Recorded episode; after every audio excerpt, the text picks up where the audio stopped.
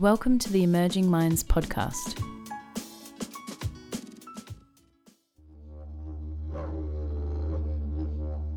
This podcast is part of a series called Listening to the Stories of Healing. Within the series, you will hear stories from community and the very diverse experiences of Aboriginal and Torres Strait Islander peoples, and how these narratives have shaped the amazing work that is happening in Aboriginal and Torres Strait Islander communities across Australia. Here at Emerging Minds, we like to call it the secret garden the stories and experiences that non Aboriginal people don't always get to see or hear. Whilst these stories include sadness and hurts and sometimes can feel uncomfortable to listen to, it is through listening to these narratives that you will get a glimpse of the deep wisdom, knowledge, and healing practices of families and communities and understand why our Aboriginal and Torres Strait Islander peoples are part of the oldest continuing culture in the world. Welcome, everyone. This is Dana Shen, an Aboriginal cultural consultant working with Emerging Minds. Becoming a parent is exciting, but it can also be hard, particularly for parents who have experienced difficulties in their own childhood, which can have long lasting effects on physical, social, and emotional well-being. The effects may be triggered during pregnancy and the transition to becoming a parent, causing distress and challenges for creating a nurturing environment for the new baby.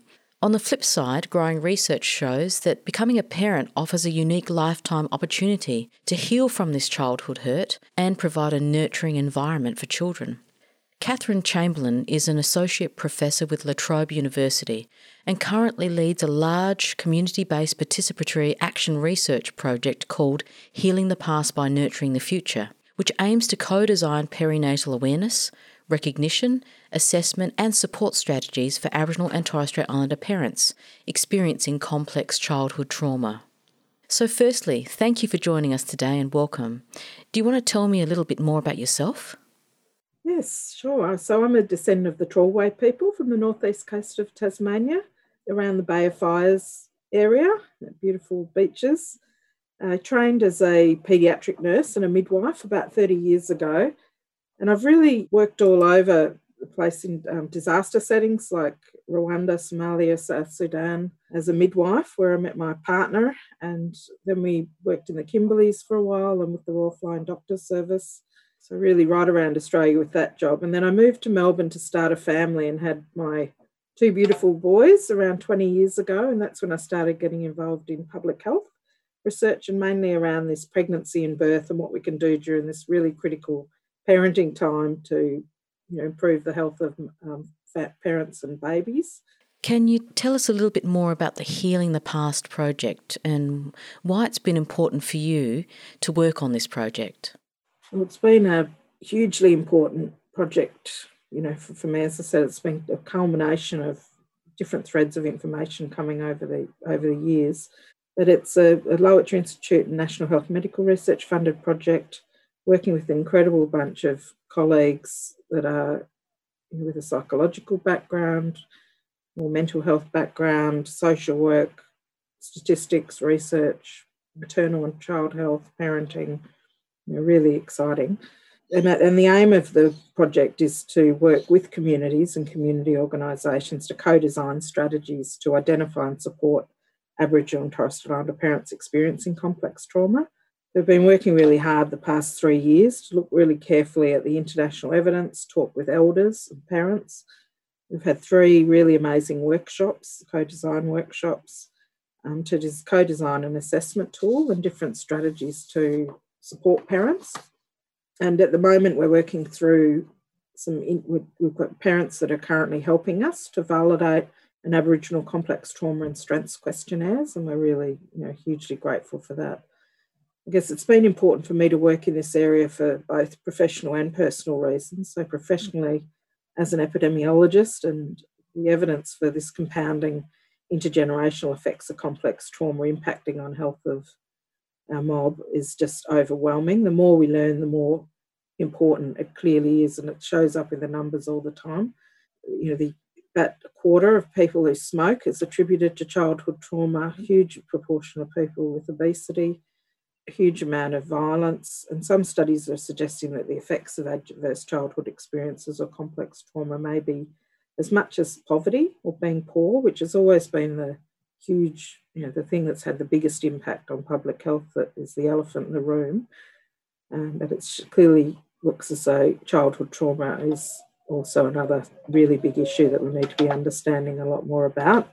But personally, it's always been important. Like, I really struggled when my kids were young, and I ended up having an acute psychotic episode, you know, and being involuntarily admitted to hospital, which was huge for me. I hadn't ever imagined anything like that would happen. I had like six months off work and 12 months on antipsychotic medication. It was just like being hit by a bus I didn't see coming. I never expected it. And it was when I was in the recovery phase, the psychiatrist was asking you know, lots of questions about uh, about my history, and because I had been removed from my family, he, I was told that was likely to be a contributing factor. And I was really shocked because I was working in this area of public health and thought that I knew all the risk factors and things like that, but I'd never even heard of this as an issue at that time. And it was actually quite opposite to what you know, my lovely case manager at the time, she used to say lovely reassuring things like if you can get through this, you can get through anything. That kind of what doesn't kill kill you makes you stronger type thinking. But now I've learned that actually that wasn't true, even though it probably helped me to feel like that. Um, and I'd really love to do now what I can with this project so that other parents um, can hopefully, you know, not get hit by that bus.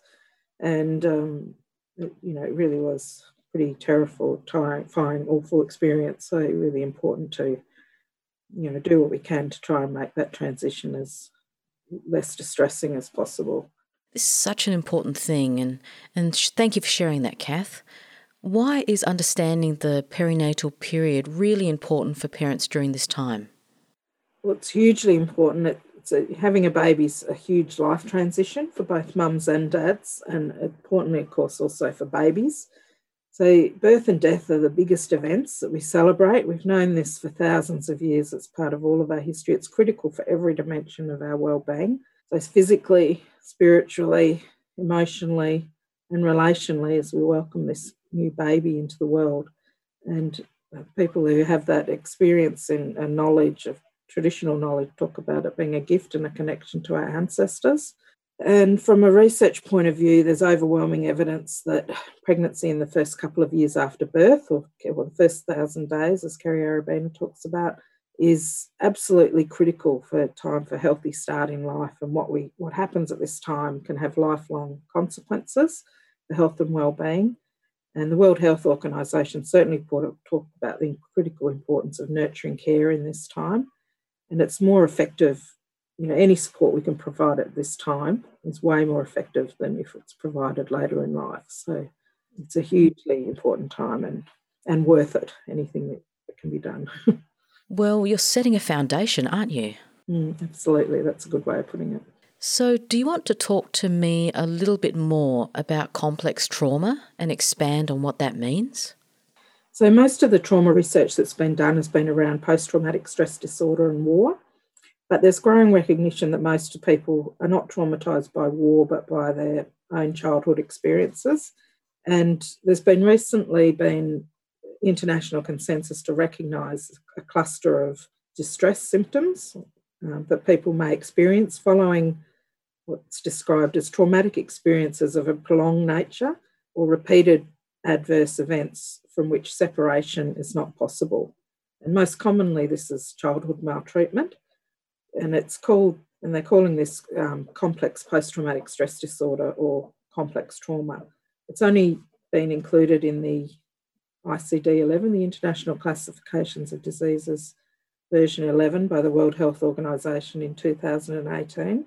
So it's all quite new in terms of Western scientific understanding, but of course it's been something that Aboriginal people have been talking about for a long time, and Judy Atkinson and others have been talking about for decades. So these symptom clusters include what they call, and these are technical terms, so but I'll describe them sort of affect or emotional dysregulation, so having you know, blowing up easily, a negative self-concept or low self-esteem, so not feeling good about ourselves, and relational disturbances, so having trouble, you know, keeping meaningful, deep relationships that are so important for us. So in addition, and these those three things, in addition to the previous recognised PTSD symptoms from other one off events, such as re, is, is the re experience events or reliving, the memories that keep coming back, the flashbacks, avoidance. So that's trying to avoid anything that resembles that initial threat, and having this constant sense of threat that the world's a dangerous place to live in. There's still a little bit of disagreements. We don't know exactly how many people are experiencing complex trauma. And there's lots of different terms being used, such as relational or developmental trauma. But we think, you know, it's it's possibly somewhere around one in five people in Australia might be experiencing this based on some studies of, of PTSD symptoms that we've read. Could you share with us a little bit about why it's important for parents to understand trauma in relation to parenting? So, there's three main reasons why it's really important to understand parents' trauma in relation to parenting. First of all, there's an increased risk of those complex trauma related distress symptoms being triggered during the transition to parenting. So, having a child might stir up some of those childhood memories and responses. There's a lot of things that happen when we're pregnant, when we're giving birth and breastfeeding, particularly in maternity care settings, that can be triggering. Women can also have heightened fear responses due to the physiological changes during pregnancy, and that's actually a, naturally a, a protective response to protect the baby. They may have had previous birth trauma that can also be triggered. There may be increased risk of family violence that is well described. There can be increased financial insecurity if people are losing their jobs and all those additional stresses like housing and things like that. And some parents actually describe their experiences of maternity care as, as being reminiscent of some aspects of childhood trauma. And it's really important that we understand this and as care providers that we do what we can to recognise and minimise those risks, but also as parents to understand that we're not going crazy, that these are, you know, natural responses that can happen at this time. Because otherwise, if you're not aware of it, and most of the time people haven't linked these experiences to those early childhood experiences because they happened such a long time ago. So it can be experienced as, you know, distressing the most important thing, of course, is that despite all of these risks, which are huge, becoming a, best, a parent is the absolute best time for healing from complex trauma. So, parents, we know from studies, they almost exclusively report post traumatic change at this time to be positive rather than negative, which is at other times of life, people describe it in different as both positive and negative. And we know from longitudinal studies of youth in detention centres that have been done in America, not in Australia, that this is a real, really once in a lifetime blip that people can really turn their lives around and really have some positive change. And there's lots of possible reasons for this, and still some really exciting research being done. But it's really around the love that babies bring into the world with them that we've always known as midwives. And, you know, we're all geared to attach and to love our babies. And babies have all these magical things that they do to make us want to look after them and love them. That's, that's how they survive. And it's this mutually reinforcing process of nurturing love that is the healing cell for trauma.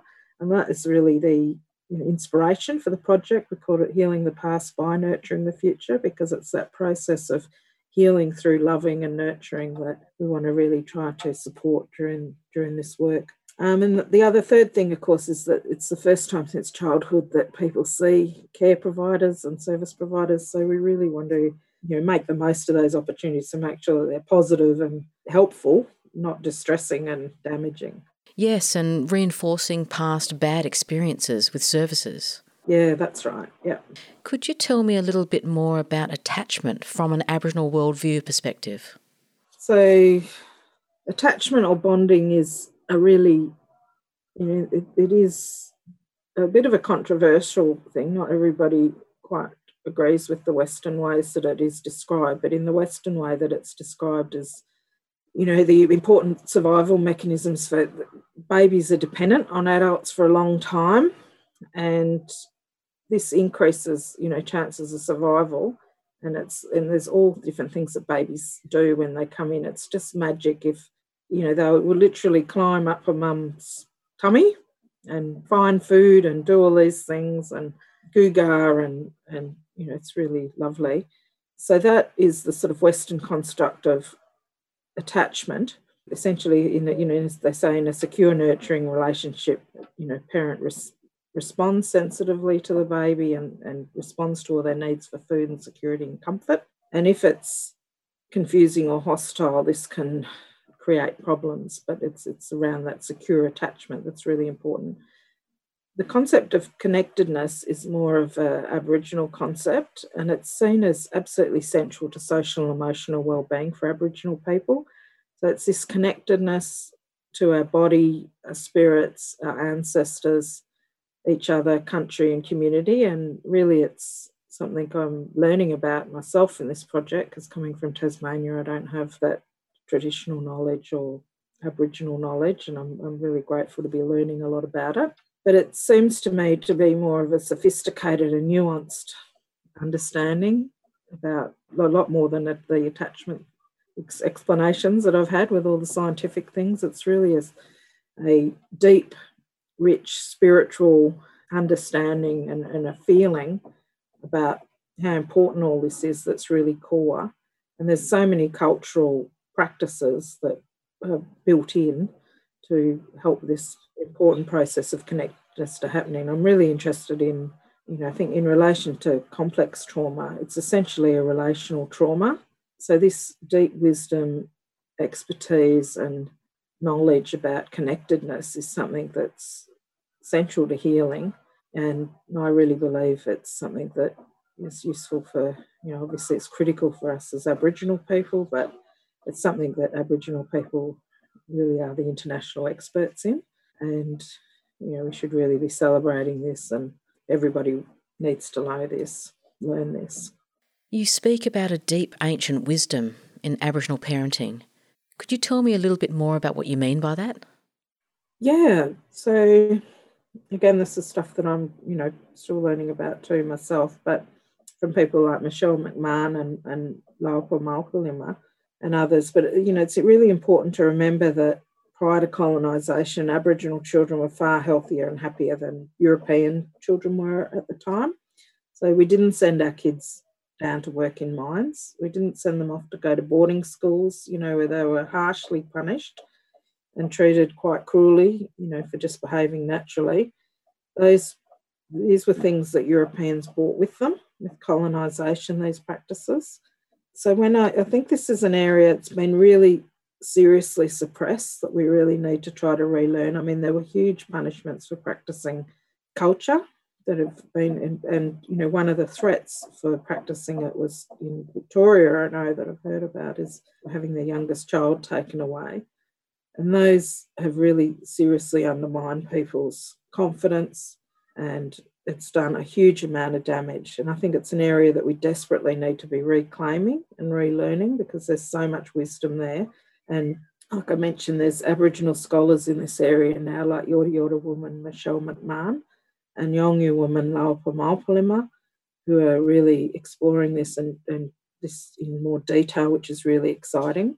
And we're learning more about, you know, from from these Aboriginal scholars. So when babies were born, there's rich practices around caring for preg- um, parents in pregnancy and birth, many of which were centred around nurturing that strong relational development so it included things like babies literally being born onto country, into the earth, um, being placed into a coolamon that's been carved by dad and smells of dad, which is really, and when I talk about the wisdom, I find it really interesting to read all of this because I always think about the what we also know from the Western science around children's development and what they're ready for. And you know, when they're born, they can only see about 30 centimeters, but they've really strong hearing and smell in particular. Smell's really important for a newborn baby.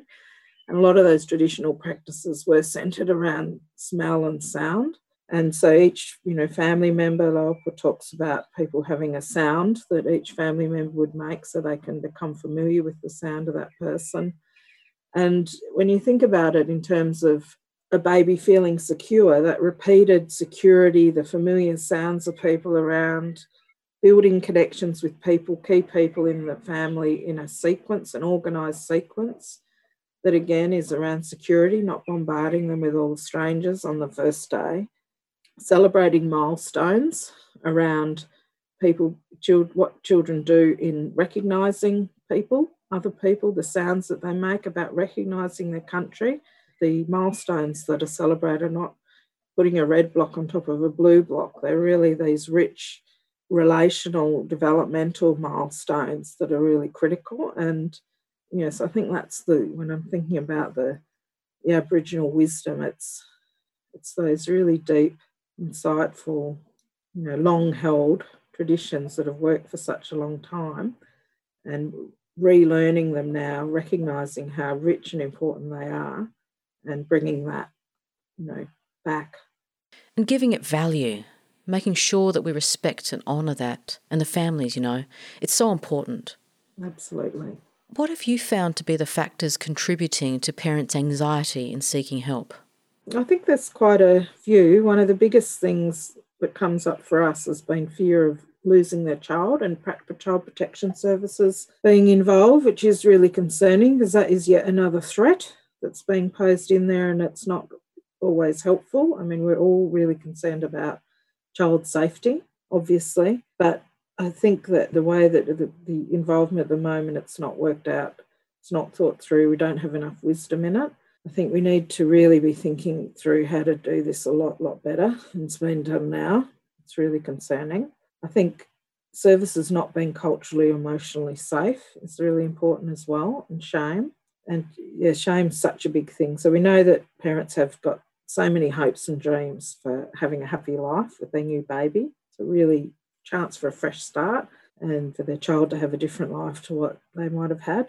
So that's a big thing. I think the another thing that is important is that often parents feel that they have to be perfect. There's this thing, and particularly parents if they've experienced childhood trauma themselves, you know, we feel like we have to do everything perfectly. And parents have described this thing of not knowing what not to do, but not knowing what to do, if that makes sense.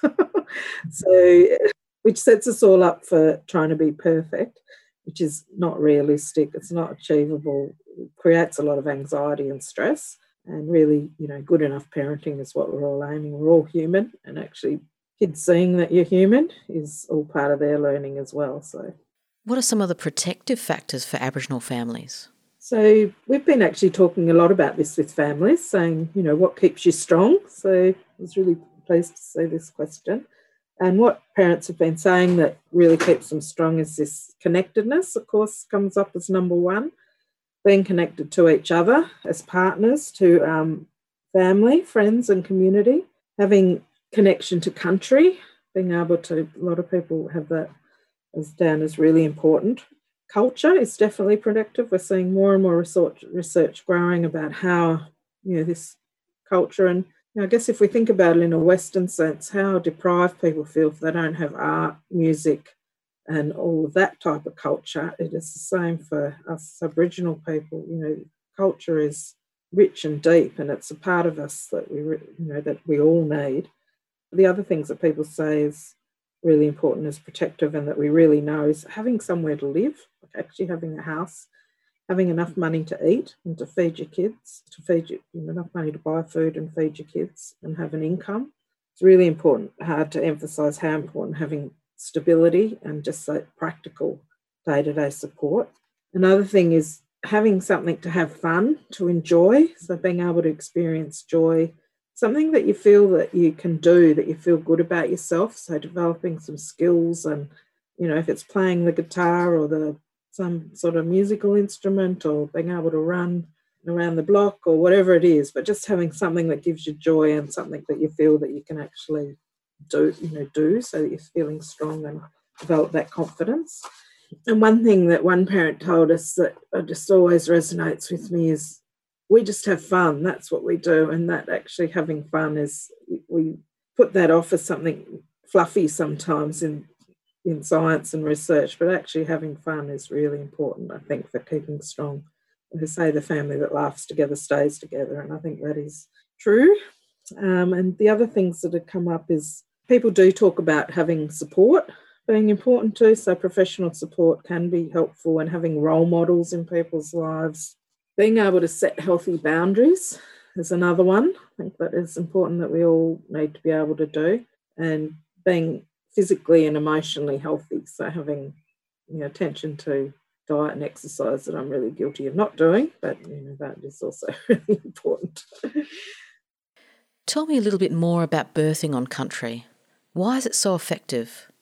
So birthing on country is it's really should be understood, I think, in the modern day where a lot of us live in the city as a metaphor or a model of care. So it's a it's a metaphor for the best start in life for Aboriginal and Torres Strait Islander babies and families because it provides an integrated, holistic, culturally appropriate model of care. It's not just around the biophysical outcomes and the you know how well the baby is. It's much broader than just labour and delivery. You know, we deliver pizzas, not babies. It deals with the socio-cultural risk as well as the sort of spiritual issues as well. And it's effective because it, it brings in what we're talking about, relearning that millennia of wisdom in birth. And you can have birth on country. I mean, that it is the dilemma now. Is you know if you need to have a cesarean section or you have a very high risk pregnancy and you need a lot of medical care, does that exclude you from being able to give birth on country? And we would say no. I mean, a lot of people living in urban areas are actually on country. And also, we can adapt things to fit in with what we want. We don't have to do things. We can still have a culturally safe birth and a birth on country and, and modify that to people's way that they're you know living at the moment. So we can people can keep the placenta and have like a ceremonial birth back if they if they're living somewhere else. But again, this all needs to be worked out because it is a bit confusing sometimes. People say, you know, if you birthing on country is about going out and giving birth in the middle of the bush somewhere with no medical care, and that isn't always the case, although people can do that as well if it's safe to do so. I think it's really important to really respect people's wishes to, you know, give birth on country for a number of reasons. I think it often is denied. I think people are sometimes afraid of it in maternity care settings, thinking that people are rejecting medical care when it might be life saving. But I think we need to be able to have that discussion. And if people are not wanting to come into maternity care, have an honest discussion, not be afraid of it, and think about always making sure that people have choice. So if you don't, if somebody is wanting to give birth on country, it's okay, well, why? And if if people are genuinely worried, I think we should be having that discussion to say, you know, honestly, I would be worried if you didn't have medical care for this birth. Is there anything that we can do to improve our services that you might want to come in? People might still say no, and we'd have to respect that. But There might be things that we could actually do to make our service better, and that would be good. The other thing is that sometimes if people are wanting to not come in for care, it might be for other reasons, like they might be worried about their kids having to stay at home and especially if they have to come in for four weeks before the baby's born, that can be a big issue. So, is there ways that we can improve the support at home as well as the care? So, they're really important things that we actually need to know. And because we're not having these discussions at the moment, we're not even working through them. And then, if it's still really important for people that that you might be worried about their medical risk, and that's not all women, what can we do to make um, having a baby away from medical care as safe as possible. So there's a lot of things that we can actually do. So just not having the discussion, I think, is missing out on a lot, and it's actually placing people at more risk.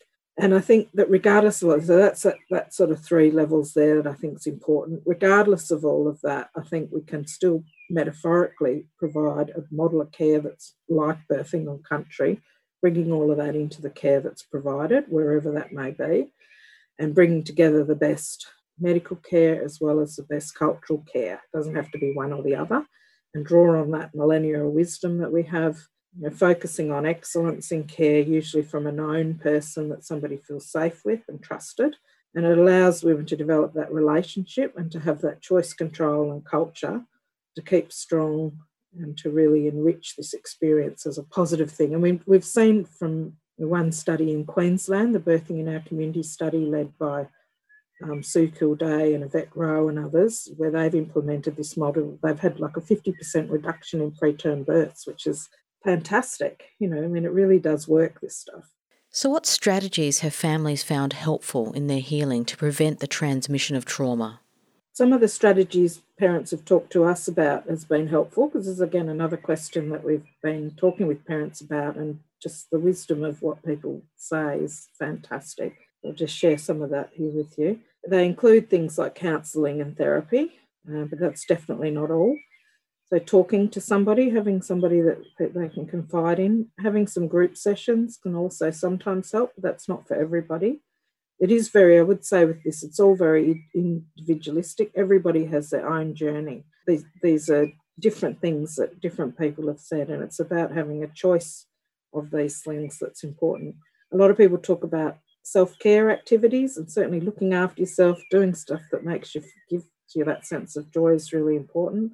Art can be really therapeutic, and there's lots of reasons for that. It just switches off that whole part of that side of your brain and switches on the other side of your brain. Um, yoga has been shown to be really therapeutic, and there's all sorts of physiological reasons why that might be helpful as well. for some people, body work can be important. It needs to be at the right time people talk about spirituality as being important, and that's where you know the cultural strategies and stuff can really be helpful as well. And the other thing that we get a lot from parents is how good it is to feel as though they're contributing to something to help other parents. So actually being able to help others is really important way of helping ourselves as well.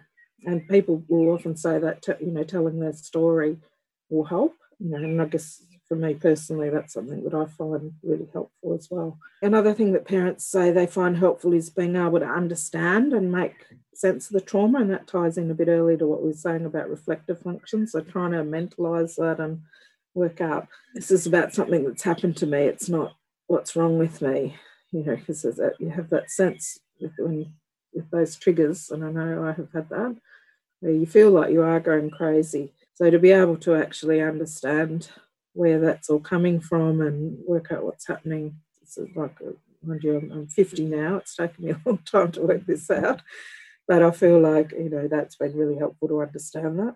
And of course, I think the other thing that's really helpful in healing, and it really is the healing salve, is love. That is just so critical for us all. So being able to nurture your baby, have your loving relationships around you, it's really powerful. And you know, many parents talk about that healing through nurturing as being a really important journey. And certainly for me, that's um, also been amazing. I just feel so grateful to have my two lovely mm-hmm. boys, family, and all of that. So, if you had a magic wand and you could see something, you know, any intervention taking place in practice, what would that be? Do you have any final words of wisdom? Wouldn't that be nice? we do have a long list because we've been working for four years with parents or three years with families and communities to work out, you know, what might be helpful in this space. So we have been putting in a wish list and we'll keep putting in um, these. But one of them is what Carly Atkinson refers to as trauma integrated maternity care. So we really want to look at strategies that improve awareness for trauma for around mums and dads. So having people that are working within our care services actually aware of what's going on, recognizing those fight, fright, and fight responses for what they are, and thinking about how to provide safe care and minimizing the risk of trauma. We want to do some work around skills with talking about trauma. So, how to do the yarning, the less intrusive questions, having those safe conversations that are meaningful looking at the power imbalances and things like that. And we have hopefully be able to use the Aboriginal complex trauma and strengths approaches where we're actually using an Aboriginal developed tool that includes the concepts around connectedness and things that are important for us. And importantly, we need access to comprehensive holistic support services. So, like the ones that Kerry Arabena talks about in First Thousand Days, is exactly what parents have described in this study. We really support that, and we'd see the kind of work around complex trauma fitting in under an um, as like under that kind of umbrella program. And critically, what I'd really love to see, you know, with all of this, is to start to reclaim some of that ancient wisdom that we've had. So, how do we provide care for parents who are experiencing complex issues? So, as a midwife, you know, for thousands of years, we've had a really sophisticated system of mentoring young midwives to become those wise women So we've had, we would identify somebody would be identified in the village as having those kind of aptitudes and interests. You'd start off sweeping the floor and doing the gardening, and then you would gradually start to assist with the birth. And as you were ready for more knowledge, you'd be given more knowledge. And then you would pass up the line and you'd be mentoring someone else. And you always have somebody more senior that you can go to if things become complex. And if they become really complex, you might talk to the circle of elders and other people who are um, midwives.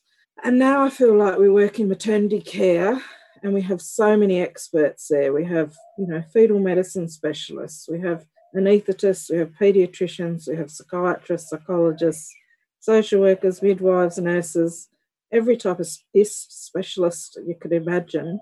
We can look after babies that weigh less than a pound of butter. It's really, truly remarkable but if we get people with complex social issues, it still feels to me like it's too hard sometimes. People think this is too hard and often refer to child protection services, sometimes without people's knowledge, even with unborn notifications, which is hugely distressing for everybody on a number of levels, including me, who not doesn't even work there, let alone the staff that do. And for the parents, it's just horrendous to think about. But this is hard. And I do get that people are afraid of this in a way because we're all worried about children and we all want the best for children. Of course, we do. But I feel that we really need to embrace this. If anyone can do this, we can do this. We have to bring back that wisdom. We need to get really serious about this. We need to apply the same level of expertise that we have for looking after babies that weigh less than 400 grams as we do for looking after and supporting families that are dealing with distress and complex trauma and all of the complex issues that can come with that that have gone on for generations. So I think that is my wish list is to bring back and to somehow have a a council of wisdom or you know bring it doesn't have to be just community members although I think it'd be really important to have that community support involved but to bring in that expertise around families.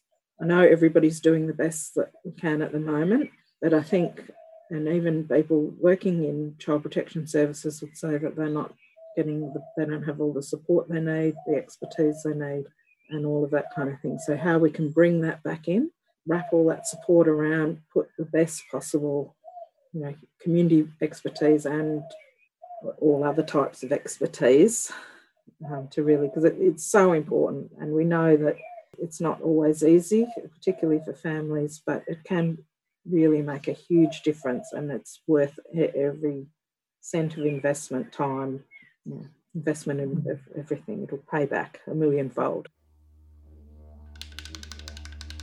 Thank you for joining us in our podcast series, Listening to Stories of Healing.